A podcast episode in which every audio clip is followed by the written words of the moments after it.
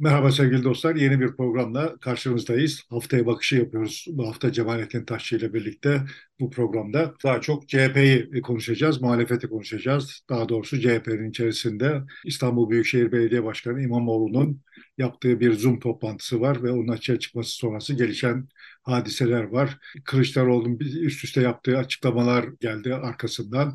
Ama o açıklamalarda kendisini daha zora çıkaracak bir, bir takım açıklamalar da var idi. E mesela Zafer Partisi Başkanı ile yaptığı anlaşma evet dedi, doğruladı. Ona İçişleri Bakanlığı'nı vereceğine dair, iki bakanlık daha vereceğine dair. Bütün bunlar çok ciddi bir tartışmaya yol açtı. Biz değişim dönüşüm beklerken CHP'den sanki bir cadı kazanına dönmüş gibi gözüküyor CHP. Evet. Şimdi CHP neden bu halde? Çünkü Atatürk yanlış kurmuş yani CHP'yi. CHP'yi kuran Atatürk olduğunu biliyoruz değil mi? Yani sonuçta eğer memlekette yolunda giden bir şeyler varsa ve bu Atatürk sayesinde Atatürk olmasaydı olmayacaktı olan şeylerse o zaman hem memlekette hem de bilhassa CHP'de yolunda gitmeyen şeylerin de Atatürk'ün yüzünden olduğunu söylemek gerekir. Benim kafam böyle çalışıyor. Şimdi buna izleyicilerimiz false equivalence işte hatalı denklik falan diyeceklerse yani evet bu, bu denklikte bir hata varsa benim lehime bir hata var. Çünkü Türkiye'yi Atatürk kurmadı ve işte o Türkiye'de olup bitenleri Atatürk'le tek başına açıklamaya kalkmak daha zor.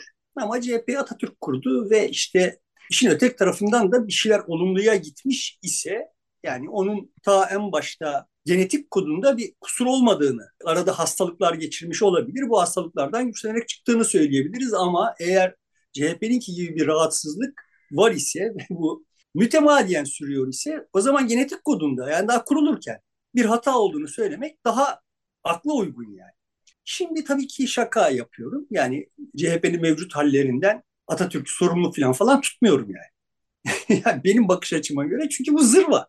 CHP yanlış kurulmuş olabilir. Bence de yanlış kuruldu zaten. Ama yani dönemin şartlarında başka türlüsü mümkün müydü bilemem. Mesele şu yani defaatle önüne bu yanlış kurulmuşluğu telafi edecek fırsatlar geçti. Yığınla insan CHP çalıştı, kafa yordu, içine mesai harcadı. Düzeltmeleri gerekiyordu. Yani düzeltilmesi gerekiyordu. Dolayısıyla da şimdi mevcut hali Atatürk'e yoramayız. Ama ben bu vesileyle CHP'nin ellerine gelmeden önce biraz yaşlandım herhalde. Kendimi müdafaa etme ihtiyacı hissediyorum. Bağışlarsan. Evet. Şimdi ben defaatle söyledim ki insanların karar verme süreçleri ve buradan işte bir sosyolojinin zuhur etmesi hakkında üzerine kafa yoran kendi sınırlarını bununla çizmiş olan bir insanın ve baktığım her şeye de bu perspektifle bakıyor. Bu perspektif içinde kaçınılmaz olarak karar verme sürecinde her insanın bilgiye ihtiyacı olduğu için nasıl biliyoruz? Bilgi nedir? Nasıl biliyoruz? Üzerine de kafa yormam gerekiyor. Bilgiyi nasıl üretiyoruz? Üzerine de kafa yormam gerekiyor ve bu kapsamda da kafa yoruyorum. Bu metodoloji yani bilgi üretme metodolojisi hakkında kafa yorarken de böyle parça buçuk bir takım defolar hepimizin bilgi üretme sürecinde kolaylıkla düştüğü tuzaklar keşfettim kendimce. Yani diyelim ki mesela şimdi CHP'nin mevcut halleri Atatürk'ün yanlış kurmuş olması yüzündendir önermesini söylüyor ise, söyleyebiliyor ise bu bir özcü yani genetik bir şey var bunun oralarda. Varsayımını gere- gerektiriyor. Denenmemiş, ölçülmemiş, test edilmemiş bir varsayım olarak orada özcü bir şey olduğunu, öze dair bir şey olduğunu varsaymam gerekiyor ve bu çok yaygın olarak yapılıyor. Ben yapmıyorum yani.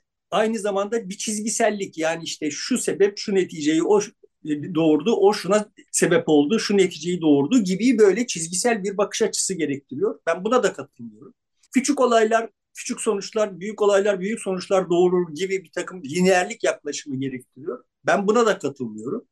Böyle katılmadığım ve çok yaygın olarak kullanılıyor olduğunu gördüğüm hataları hayatımın belli bir döneminde bir 10 senemi falan verip hepsini bir toparlayayım, bunların hepsini bir çıkartayım, şöyle bir envanterini bulayım diye 10 yılımı falan verdim. İşte sonuçta bunu beceremeyecek olduğuma hükmettim. Elimdekiler o güne kadar deşifre etmiş olduklarım nelerse bunları aydınlanma aklı diye bir başlık altında bir bohçaya koydum. Ona da kolaylık olsun, iletişim kolaylığı olsun diye bir isim vermem gerekiyordu ve aydınlanma aklı dedim.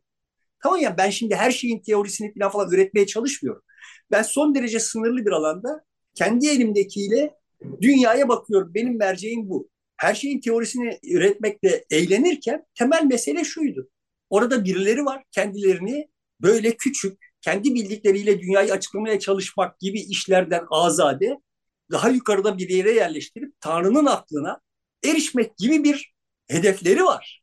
Yani şimdi bana false equivalence deyip dedikten sonra benim aydınlanma aklını her durumda zikredip duruyor olmamdan böyle her şeyin aklına bir gönderme yapmak nasıl bir false equivalence ben bunları anlayamıyorum yani. Beni bağışlasınlar izleyenler. Burada çok bariz bir biçimde görünüyor ki kendi sınırlarımı biliyor olmaya çalışıyorum. Kendi sınırlarımın içinden kendi bildiklerimle konuşmaya çalışıyorum. Her şeye maydanoz olmaya çalışmıyorum. Her şey her şey hakkında söyleyecek bir lafım var çünkü benim merceğim bu.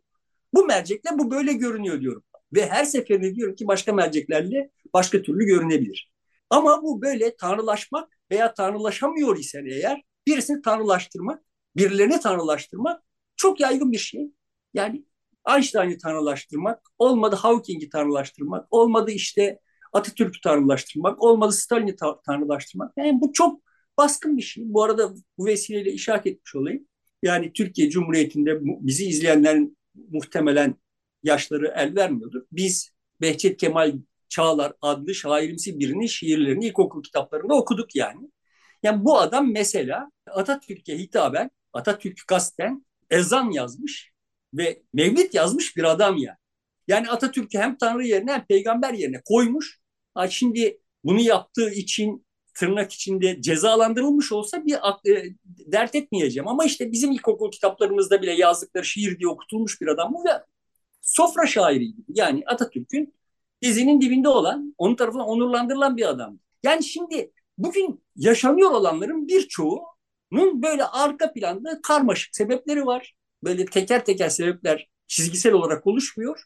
Orada bir takım karmaşık sebepler var ve bu karmaşık sebepler ilk mektep derslerinde öğretilmiyor yani fazlası gerekiyor. Fazla mesai gerekiyor yani. Şimdi gelelim. Mustafa Kemal benim açımdan bir siyasi dehadır. Yani şu kadar net söyleyebilirim ki siyaset nedir diye sorarsan bana en kestirmeden vereceğim cevap o tarihi hakkıyla biliyor olanlara en kestirmeden vereceğim cevap Mustafa Kemal'in yaptığı iştir derim. Yani Samsun'a çıkmışsın, son derece zayıf şartlardasın Türkiye'nin dört bir yanında bir takım direnişler var vesaire. Fakat yani mesela işte hani Türkiye'nin hikayesinde anlatmaya çalıştık yani. Yani Kütahya'daki adam için Erzurum'daki direnişin bir manası yok. Erzurum'un bir manası yok yani. Erzurum'daki için Adana'nın bir manası yok. Adana'daki için Edirne'nin bir manası yok. Yani sonuçta herkes kendi lokal derdine düşmüş. Kimsenin kafasında bütüncül bir proje yok bir bütüncül proje için... Yeterince haberleşme de yok o dönemde. Birbirlerinden haberleri bile yok.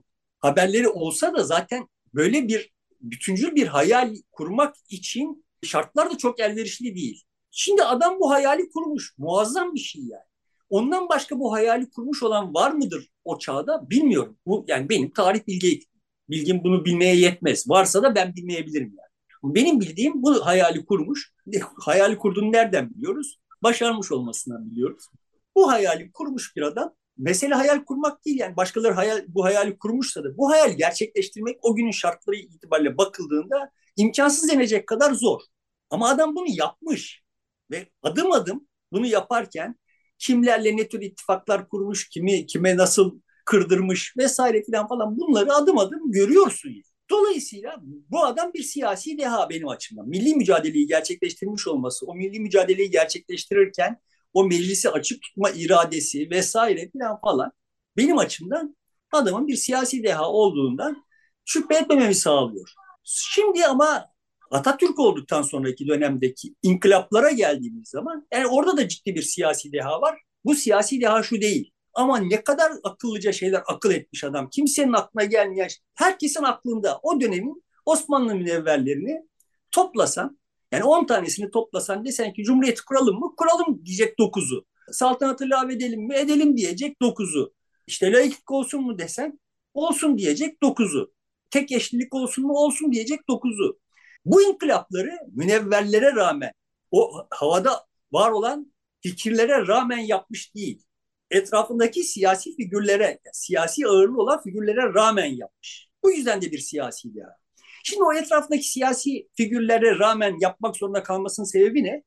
Çünkü yola kimlerle çıktıysa onları yolda bu siyaset sürecinde terk etmiş. Yani mesela Kazım Karabekirleri terk etmiş. Yolda bulduklarıyla yani mesela İnönülerle devam etmiş yola. Dolayısıyla şimdi Kazım Karabekir'in ilk dönemki yazdıklarına bakacak olursan Kazım Karabekir de Atatürk'le üç aşağı beş yukarı aynı projeye inanmış bir adam. Ama sonrası öyle değil.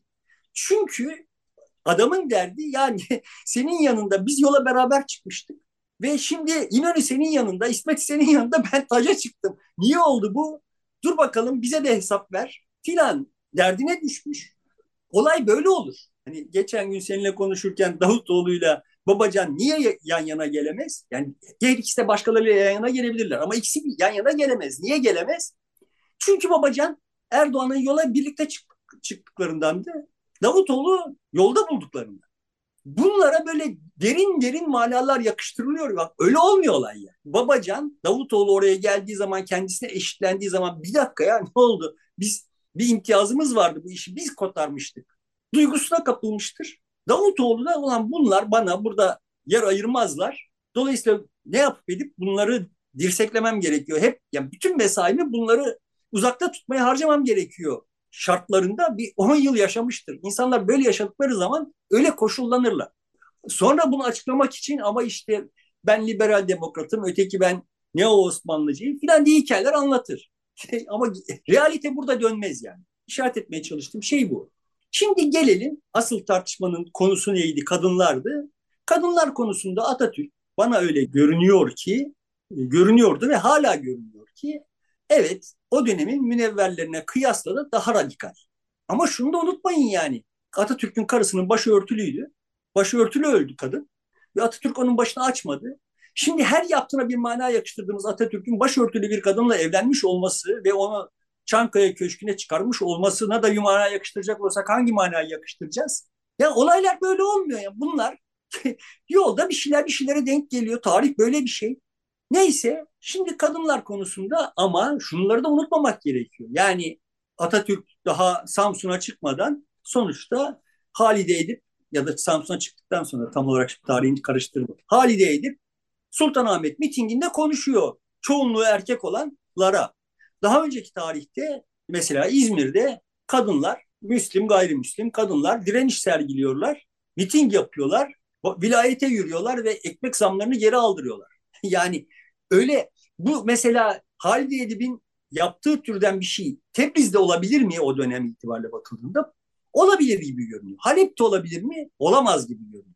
Halep'te olsa bile Bağdat'ta olamaz gibi görünüyor. Kahire'de olamaz gibi görünüyor. Böyle Müslüman bir coğrafya var ve bu Müslüman coğrafyada hepsi birbirinin aynı, homojen bir şey var. Öyle bir dünya yok. Müslüman coğrafya tıpkı Hristiyan coğrafya gibi, tıpkı başka coğrafyalar gibi eklektik, parça parça kendi şartları olan bir coğrafya. Yani şimdi daha önce sözünü etmiştim bir Amerikalı gazeteci milli mücadele sırasında işte Anadolu'yu boydan boya kat ediyor. Eskişehir'de çekilmiş bir fotoğraf var. 1920, yıl 1920 yani. Eskişehir'de ilkokul çocukları mezuniyet töreni işte 10 yaşındaki, 11 yaşındaki kızları olanlar vals yapıyorlar karşılıklı. Ben fotoğrafı gördüğüm zaman dumuru uğradım. Yani muhtemelen Almanya'da o birçok bölgede yani mesela Münih'te böyle bir şey yoktur o tarihte. Ve ortada Atatürk'ün de inkılapları şunlar bunlar yok. Yani yıl 1920. Kardeşim şimdi böyle kendinizin şimdi şu anda kafasında var olan siyah beyaz fotoğrafları geçmişe yansıtarak bir şeyler anlamaya çalışmanızdan bir fayda çıkmaz. Ama yani siz bilirsiniz. Neyse gelelim şimdi şeye. Asıl kritik hikayeye. Sonuçta kadın hakları konusunda ama her şeye rağmen bana öyle görünüyor ki Atatürk kendi çağdaşı münevverlere ve işte siyasetçilere kıyasla daha radikaldi. Ama şu da unutulmasın yani. Azerbaycan'da Müslüman bir topluluk olan Azerbaycanlılar 1918 tarihinde kadınlara seçme ve seçilme hakkını vermişlerdi. Yani o konuda da böyle çok biricik falan falan bir şey değil. Ve Müslüman coğrafyada işte o kadar homojen değil yani. Azerbaycan Müslüman bir coğrafyaydı. Hala öyle. Orada kadınlar 1918'de seçme seçilme hakkını kazanmışlardı. Yani Atatürk olmasaydı bile bugün Türk kadınları pekala voleybol şampiyonu olabilirler. Buralardan yola çıkarsa. Kaldı ki hikayeyi böyle yorumlayacaksak o zaman şöyle de dememiz gerekiyor. Abdülhamit olmasaydı Türk kadınları bugün voleybol şampiyonu olamayacaklardı. Neden? Çünkü Abdülhamit olmasaydı harp okulları olmayacaktı. Harp okulları olmayınca Atatürk general olamayacaktı. O iş, bu işleri yaptığı arkadaşlarıyla orada tanışmış olmayacaktı. Veya Lenin olmasaydı Türk kadınları bugün dünya şampiyonu olamayacaktı. Neden? E çünkü Lenin olmasaydı 1917'de ihtilal olmayacaktı. İhtilal olmayınca Rusya savaştan çıkmayacaktı. Savaşta kalacaktı. E, savaşta kalınca Rusya İstanbul'a girecekti. Biz falan filan şimdi ya tarih böyle okunmaz ya. Ve zaten de böyle olmaz. Yani tarih dediğin bin tane sebep bir araya gelir, bir sonuç doğurur. Her bir her bir durum bin tane sebebin yani sayısız sebebin sonucudur ve her durum sayısız sonuca yol açar yani. Böyle çizgisel o onu gerektirdi, o onu gerektirdi diye olmaz.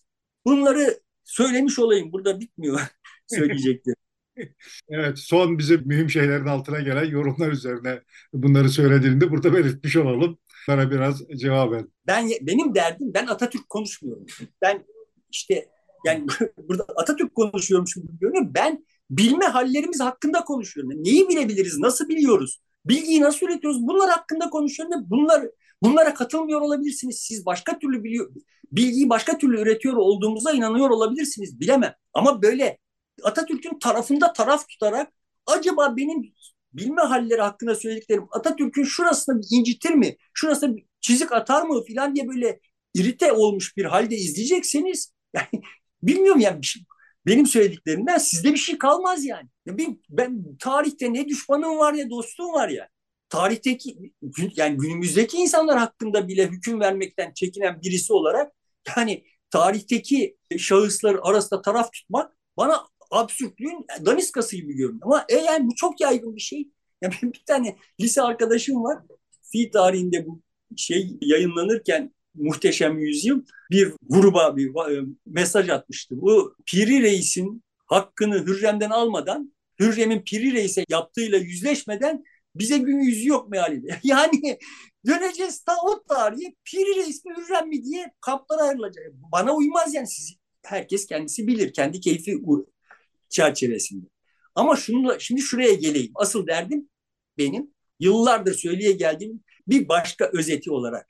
Şimdi 1917 devriminden söz ettik. 17'de devrim oldu. 24'te Lenin öldü ve ölürken başında Stalin vardı. Birçok başka oyuncu vardı sahnede. Sadeleştirelim. Troçki ve Stalin vardı ve Troçki şehirli bir Yahudi, entelektüel bir Yahudi olarak köylü, Gürcü, Allah Stalin'in ile kendisini aynı tartıda tartmaya bile tenezzül etmeyecek bir adam idi. Ama oyunu doğru kuran Stalin oldu ve Troçki'yi tasfiye etmesi gerekti. Yani oyunun sahibi kalması için Troçki'yi tasfiye etmesi gerekti. Ne icat etti? Tek ülkede sosyalizm diye bir kavram icat etti. Şimdi oraya kadar sosyalizm öyle tek ülkede düşünülen bir şey değildi. Enternasyonel bir şeydi. Ama şimdi Stalin de öyleydi yani. Enternasyonalistti. sonuçta. Herkes öyleydi. Mesele şu. Troçki'yi tasfiye etmek gerektiğinde icat edilmiş bir şey bu. Tek ülkede sosyalizm. Ve şu oldu bak. Yani sen de içinde yaşadın, ben de içinde yaşadım. Ciltlerle kitap yazıldı tek ülkede sosyalizm olur mu olmaz mı? Günlerce, yani yıllarca konuşuldu. yani bir deli bir kuyuya bir taş attı. Ve herkes bunu çıkartmaya çalışıyor. Bak böyle oluyor bu işler. Şimdi siz bu kafalarla baktığınızda orada sahiden tek ülkede sosyalizm olur mu olmaz mı kavgası var olduğunu zannediyorsunuz. Olay öyle olmuyor. Orada bir Troçki Stalin kavgası var. Benim kafam böyle çalışıyor. Bunu beğenmemek herkesin hakkı ama ben benim kafam böyle çalışıyor. Bu seviyede olduğunu işlerin ve fikir diye böyle de ortaya çıkmış olan şeylerin kahir seviyetinin böyle çıktığını iddia ediyorum yani. O yüzden işte Babacan'ın ve Davutoğlu'nun hallerine baktığımda ha şu olabilir bu olamaz filan diye kendimce bu mercekle bakıyor olduğum için bu akılları yürütüyor. Benim yürüttüğüm akıllar da zaman zaman çuvallıyor. Herkesinki gibi yani. Şimdi bunun bütün bunların son derece somut örneklerini kendi hayatımız yani şu son 10 yıl içinde gördük. Yani adam çıkıp milliyetçiliği ayağımın altına alıyorum dedi mi dedi. O lafı edene kadar milliyetçiliği sahiden ayağının altına aldı mı? Yani herhangi bir milliyetçi bir şey gördük mü o tarihe kadar adamın? Görmedik. Sahiden hiç milliyetçi, tam anti milliyetçi bir tutumu vardı. Şimdi bugün Görüyoruz ki adam memleketin en milliyetçisi. Neden oldu bu iş? Adam koltuğu koruması gerekiyordu ve o koltuğu korumasını milliyetçiler sağladı. Bedeli mukabili. Olay böyle oluyor. Gözümüzün önünde oluyor. Şimdi bunun arkasında böyle kocaman hikayeler yazılıyor. Adam aslında zaten ta Hikmet Yarın dizinin dibinde otururkenden filan falan başlıyor. Botlar yazılıyor filan böyle kocaman kocaman ya bak kardeşim olay öyle olmadı ve gördünüz ya sizin gözünüzün önünde oldu. Bu adam Kürtlerle iş tuttu. Kürtler buna seni başkan yaptırmayacağız dediklerinde ve sonra da seçimi kaybettiğinde ha bir dakika bir can simidi lazım bana diye çırp çırpınırken ona can simidini milliyetçiler attılar ve her şey değişti. Gördünüz ya bak bunu hepimiz yaşadık. Bunları niye kocaman hikayeler yazmaya çalışıyorsunuz yani? Son derece basit açıklamaları var her şeyin. Okkamın usturası diye bir şey var. Olayın basit bir açıklaması varsa ona böyle karmaşık hikayeler. Hikaye mühim bir şeydir. Siyaset yaparken mühim bir şeydir. Tarihte çok önemli işler yapmıştır. Hikaye olmadan Stalin Troçki'yi veya başkalarını tasfiye edemezdi. Bir hikaye üretmesi gerekiyordu. O hikayeyi ta- tarihi değiştirmiştir. Ama sonuçta o Stalin İkinci Dünya Savaşı'ndan sonra tek ülkede sosyalizmci Stalin bir yığın uydu ülkede sosyalizm uyguladı yani. Ya madem tek ülkede oluyordu niye Polonya'da, Macaristan'da, Çekoslovakya'da maceraya girdin? Kendi anlattığı hikayeyi, mugayir işleri kendisi yaptı. Ya çünkü şartlar öyle denk geldi kardeşim. Şartlara bakın ya. Adamlara, sözlerine, hikayelere falan falan bakmayın. Hikayeler lazım bir şey tamam ama siz dünyayı açıklamak için hikayeyi kullandınız ama o zaman başka bir moda geçiyoruz. Başka bir faza geçiyoruz yani. Olguların önemi var diyorsun yani. Olgular dikkate alınmadan başka bir şey yapmaya gerek yok. Yani benim derdim bundan ibaret. Ben bilgiyi buralardan üretmeye çalışıyorum. Ha bu dediğim gibi kimi zaman çuvallarım, kimi zaman çuvalım ama ama merceğim bu yani. Elimdeki mercek bu. Bunun üzerinden konuşuyorum. Siz tarafsınızdır. Atatürk'le bilmem kim arasında tarafsınızdır. Ben değilim. Ben kimsenin tarafında değilim yani. Şimdi gelelim artık Atatürk CHP'yi yanlış mı kurdu o hikayesini? Ya, ya Atatürk besbelli ki CHP'yi yanlış kurdu. Yani orada elimizde yanlış bir CHP var.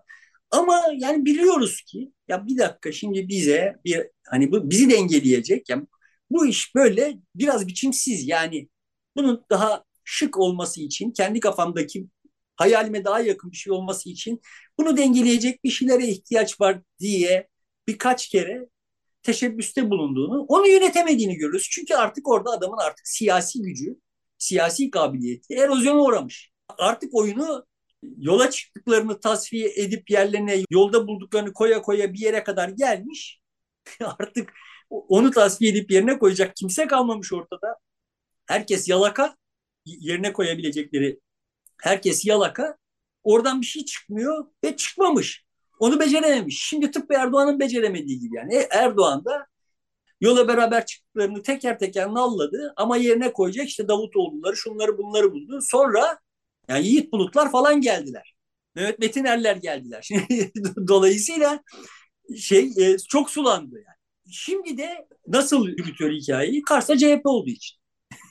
CHP'nin dışında doğru dürüst bir oluşum olsa, bir siyaset üreten bir oluşum olsa Erdoğan tepe taklak gidecek. Ama şimdi adam çıkmış demiş ki Habertürk'te anladığım kadarıyla şimdi yapsın seçim görevini. Şimdi yap, ya, sen seçimi kazanmış olsaydın şimdi seçim yapılsaydı kaybedecektin. Yani bunun bir manası var mı? Seçim yapıldığında kazanman gerekiyordu kazanamadın. Şimdi yapılsa kaybedecek olmasının ne manası var? Sen, yani seni kurtaracak ne var? Ya, yüzsüzlükte adam bütün benim bildiğim bütün sınırları geçti. Aslında kaybetmedim demiş falan demiş filan demiş. Ve sen dediğin gibi bu iki kişinin namusuna emanet edilmiş bir anlaşmaydı. Falan gibi laflarla. Yani orada altı kişi oturmuşsun bir yığın topluma vaatler yani ciltlerle üretim yapmışsın ve marifet olarak da bunu satmışsın. Sonra adamın birisine yüzde iki buçuk oyu olan adamın birisine üç bakanlık MİT müsteşarlığı veriyorsun. Onlardan saklayarak, toplumdan saklayarak ve çıkıp böyle bu lafları edebiliyorsun. Yani gerçekten tuhaf bir tablo var ortada. Bu ben adamın yerine olsam bunları söyleyeceğime o saat istifa ederim. Çok daha soylu bir tutum yani. Niye bu kadar bunları göze alıyor anlamakta zorlanıyorum ama net toplamda orada CHP diye bir vaka var. Bu e, bizim başımızı derde sokuyor. Şimdi siyaset üretemiyor deyip duruyorum. Yani seninle konuşurken de örnek verdim. Ya mesela bize seçimden önce ne anlattı Erdoğan kendi ağzında? Gavar'da petrol bulduk şu kadar hatırlamıyorum şu kadar milyon şu kadar milyar neyse varil filan falan. E peki kardeşim tamam şimdi çıkarın o varil petrolleri. Dünya petrol piyasası da krizde. Yani Araplar arzı arttırmıyorlar. Rusya-Ukrayna savaşı yüzünden de arzda bir sıkıntı var. Rusya'dan da petrol almak iste, istenmiyor güya filan. Ve o zaman tamam çıkartalım petrolü. Yüksek fiyattan satalım. Bizim üstümüze binme. Bizim sırtımıza binme yani. E, onu da söyledi 2024'te e, çıkaracağız dedi. 2024'ün sonunu bulur dedi sonra. Çünkü 2024'te seçim var, yerel seçimler yani. Biz biliyorsun her seçimden önce petrol bulduk, doğalgaz bulduk ve işte sonuçta bu seçimden önce de doğalgazı, Batı Karadeniz'deki doğalgazı karaya da getirdik ve işte Rus gaza da karıştırdık güya. Şimdi benim derdim şu. Ya sen CHP olarak git Gabar'a Tamam mı? Kardeşim nerede ne oluyor ne, ne yapıyorsunuz? Videolarını çek. Niye çalış, çalışılmıyor? Niye çıkartmıyorsunuz petrolü de? Git doğalgazın karaya getirildiği iddia edilen noktaya. Var mı orada bir çalışma? Bak bakalım. Ve bunları kamuoyuyla paylaş. Şimdi canım Erdoğan'a oy verenler zaten Erdoğan nerede inanıyorlar. Bunlarla mı fikir değiştirecek? Bir kısmı değiştirecek. Zaten sana bir kısmı lazım.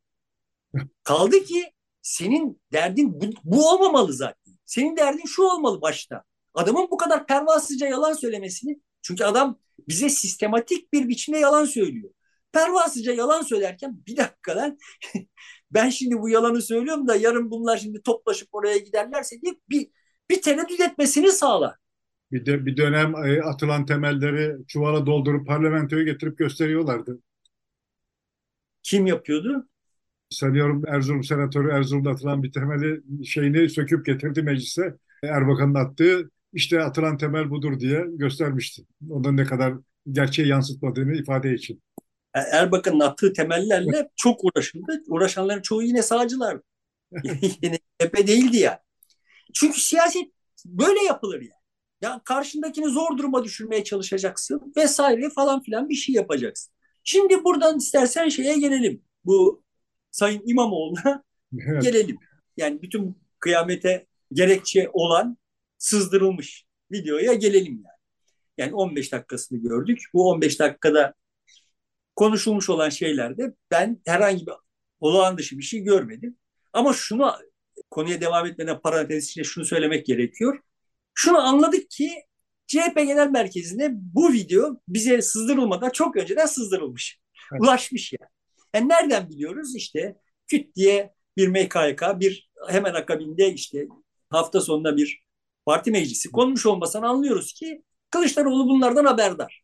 Ve buna rağmen nasıl bir reaksiyon göstereceği konusunda çok sallandı benim gördüğüm. Gösterilen reaksiyon işte e, bir kere şey çok biçimsiz yani video sızdırılırken başlık olarak ihanet, asrın ihaneti filan yani bunu yapanlar ciddi bir iletişim hatası yapıyorlar yani. Video izleyenler ortada bir ihanet falan görmüyor.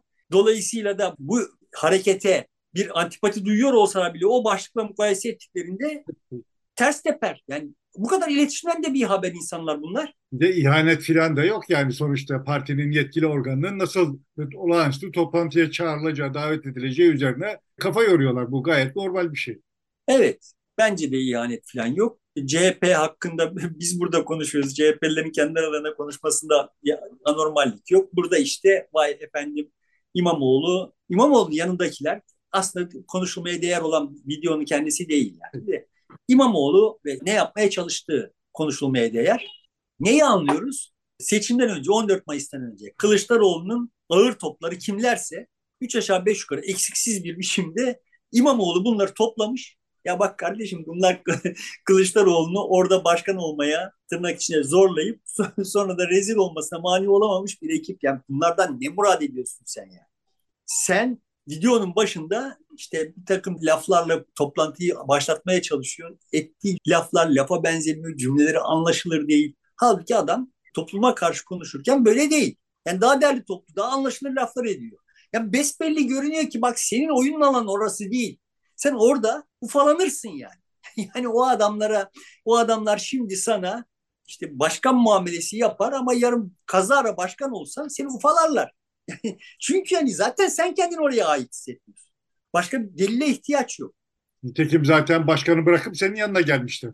Demek ki seni de bırakıp bir başkasının yanına gitmeye potansiyeline sahip olan insanlar. Ve ayrıca ben, benim şahsi bilgim itibariyle CHP'nin en kirli insanları bunlar. Ama yani işte nasıl oluyorsa toplumla oynadığı zaman başarılı olmuş, bunu tecrübe etmiş bir adam başarılı olmayacağı görünüyor olan bir oyunu bunlarla kurması gerektiğine vehmediyor. Yani sahiden, sahiden bir akıl tutulması var ortada.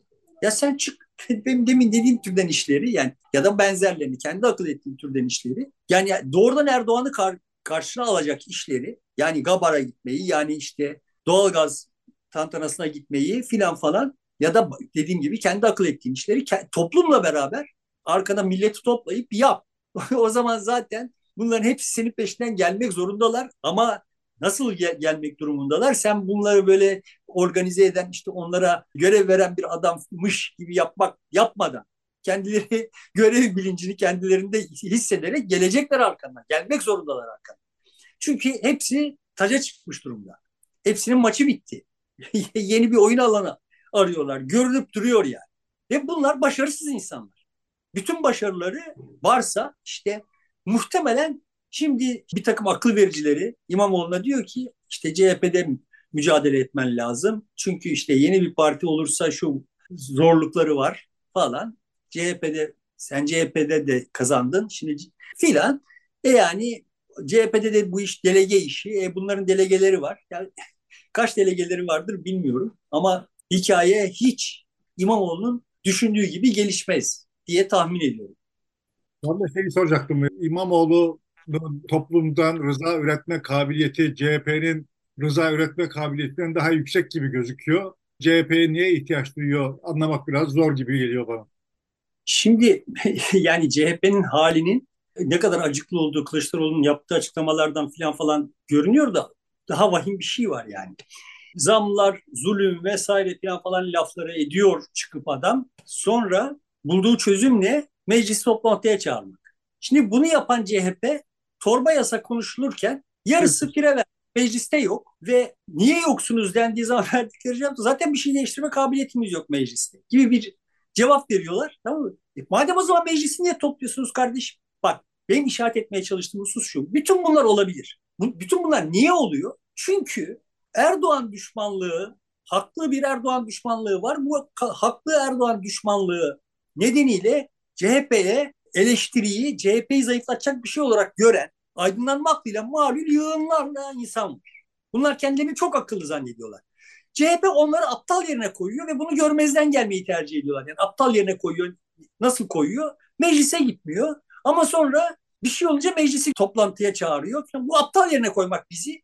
Ama bu aptal yerine koymayı içine sindirip aman CHP halel gelmesin çünkü işte Erdoğan falan diye bir oyuna gelen milyonlarca insan var. Karşı tarafta da bunun tam ayna simetriği var. Şimdi Erdoğan'ın aynı, aynı benzer tablo şeyde de yaşandı. Seçime giderken de güçlendirilmiş parlamento sloganıyla çıktılar ama parti genel başkanlarının hiçbirisi o güçlendirilmiş parlamentoda yer almak istemedi. Yürütmenin bir parçası Cumhurbaşkanı yardımcısı olmayı tercih etti.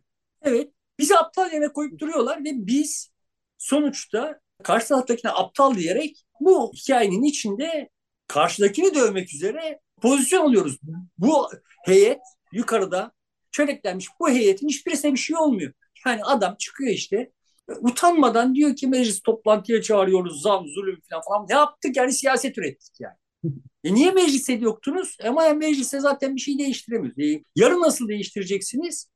Filan yani bu oyunun herhangi bir oyuncusunun artık kamuoyundan gönüllü bir destek alması çok mümkün görünmüyor. Ama senin dediğin gibi kamuoyunda rıza üretebilecek, bir heyecan yaratabilecek bir aktör olarak İmamoğlu denize düşmüş milletin sarıldığı bir yılan olarak orada var ve yani bekliyorsun ki oyunun dışından bir adam olarak biraz akıllı davransın. Şimdi diyelim CHP'yi mahalli seçimlerden önce kurultaya götürdün. Başardın yani. Ne olacak yani? Şimdi o kurultayda ne olacak? Bugünkü şartlarda herkesin zannettiği tablo ne olacak? Bu tarafta Kılıçdaroğlu aday olacak.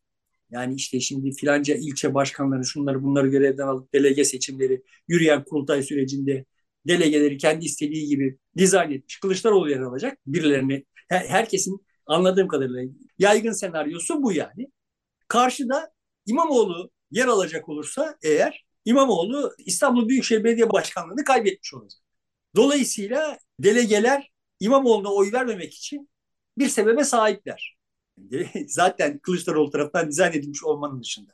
Sen şimdi o kurultayda yenilirsen eğer o kurultay diyelim Kasım'da toplandı. O kurultayda yenildin. Öyle böyle de bir kurultay olur. Bence olmaz da hani genel zan bu üzere diye konuşuyorum.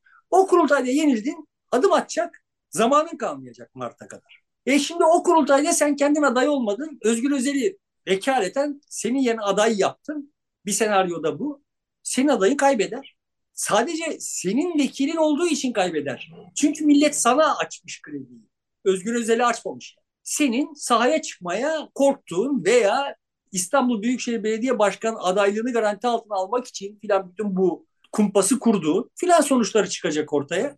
İstanbul Büyükşehir Belediye Başkanlığı önemli mi önemli? Sen bunu çok mu önemsiyorsun? Çok önemsiyorsun. E o zaman zaten Türkiye'ye talip olma. CHP'ye de talip olma.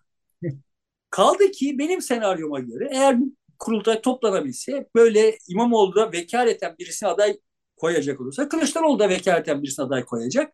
O aday muhtemelen Alevi asebiyesi için daha kabul edilebilir bir şey olacak. Ve yine Kılıçdaroğlu'nun tırnak içinde adayı desteklediği aday kazanacak ve sen kaybedeceksin. Ve yine işten geçmiş olacak. Dolayısıyla bu bu senaryoya nasıl inanabiliyor ya da böyle bir senaryonun gerçekleşebilir olduğuna nasıl inanabiliyor İmamoğlu anlamıyorum. Kaldı ki sen İstanbul Büyükşehir Belediye Başkanı adayı oldun bir biçimde. Hani sana işte Kılıçdaroğlu garanti verdi. Sarıgül her taraftan yeşilleniyor görüyorsun. Yani en ön saf, safta mücadele ediyor olan İmamoğlu'yla Sarıgül. Şimdi ama diyelim ki Kılıçdaroğlu sana söz verdi ve diyelim ki bir keresi bir kere de hayatında verdiği bir sözü tutacağı tuttu. Sen de Büyükşehir Belediye Başkan adayı oldun. Sen bu seçimi kaybedeceksin. Yani karşı tarafta AKP MHP blok halinde seçime girdiği durumda bariz görünüyor ki şimdiki tabloda İyi Parti'de Yeşil Sol Parti'de kendi adaylarıyla çıkacaklar. Sen şimdi bunca işte 4 yıllık belediye başkanlığının süresince İstanbul'da 14 Mayıs, 28 Mayıs'ta Erdoğan'a ciddi bir şekilde geriletememişsin ki 11 belediye başkanınızın hiçbirisi bunu başaramamış. Yani 800 bin fark 300 bine inmiş. Dolayısıyla şimdi 4 yılda yapamadığını şimdi şurada 4 ayda nasıl yapacaksın yanında HDP ve İyi Parti yokken. E ben İyi Parti'yi yine kafeslerim falan. Yani tamam sen İyi Parti'yi kafeslersin ama sonuçta bu hikaye yani İyi Parti için de artık ölüm kalım meselesi bu. Bu seçim. Yani bu seçimde ciddi bir oy oranına bir belediye başkanlığı kazanması gerekmiyor. Ciddi bir oy oranına ulaşamazsa MHP tarafından yutulacak.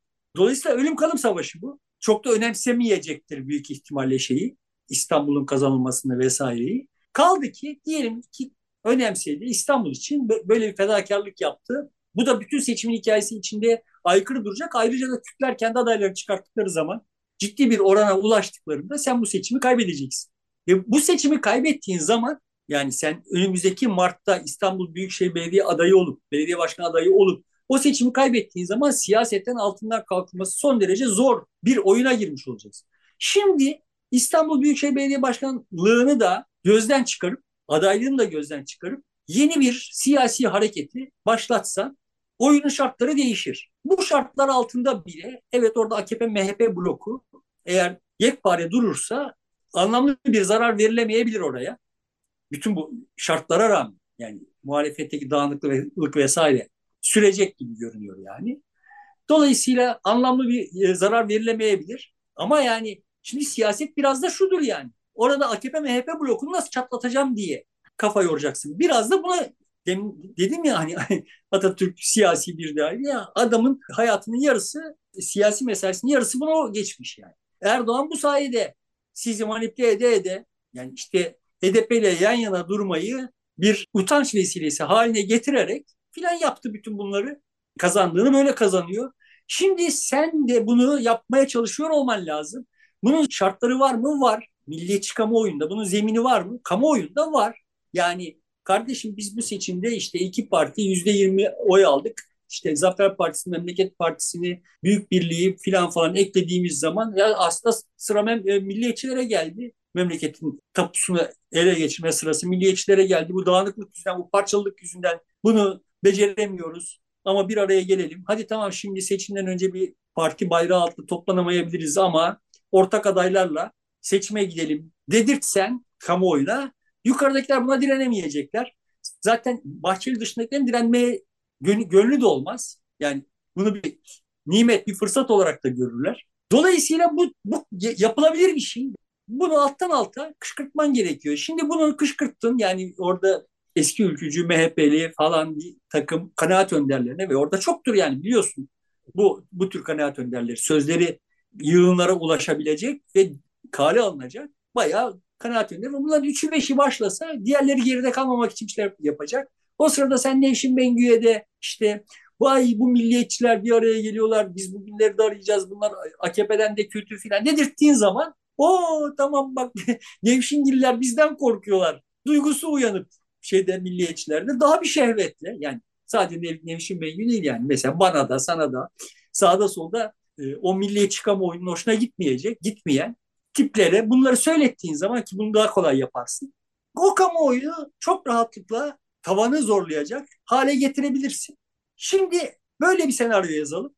Hani geçen videoların bir tanesinde Orkun yine yazmıştı bu iki kamplı şeyde bir çıkış görmüyorum diye. Ben yani başka seçenekler var demiştim. şimdi şöyle bir şey, tablo düşün yani biz Mart'ta seçime gidiyoruz. AKP kendi başına gidiyor. Milliyetçiler bir blok halinde gidiyorlar. CHP kendi başına gidiyor. Kürtler kendi başına gidiyor ve İmamoğlu da ayrı bir siyasi hareketin başında. Şimdi Türkiye çok uzun bir aradan sonra ilk defa ya o ya bu şeyinden kurtulmuş şartlanmasından çoklu bir menüden seçim yapmak şansı bulmuş olduğu durumda bütün zihinsel kodlar kırılır ve bambaşka bir Türkiye yani bambaşka bir seçim öncesi atmosfer ortaya çıkar. Hele bir de o dönemde sana bir de siyasi yasak getirirlerse ballı börek. Yani normal şartlarda seni yenecekleri böyle bloklaşmış bir şekilde seçime gidilirken seni yenecekleri durumda sana siyasi yasak getirmezler. Ama onu hepsinin başına demokrasi kılıcı gibi tutacaklar. Şimdi böyle sistemi böldüğünde, parladığında o zaman sana siyasi yasak getirme aptallığını yapma ihtimalleri yüksek. O zaman, o zaman sen birinci parti çıkarsın burada.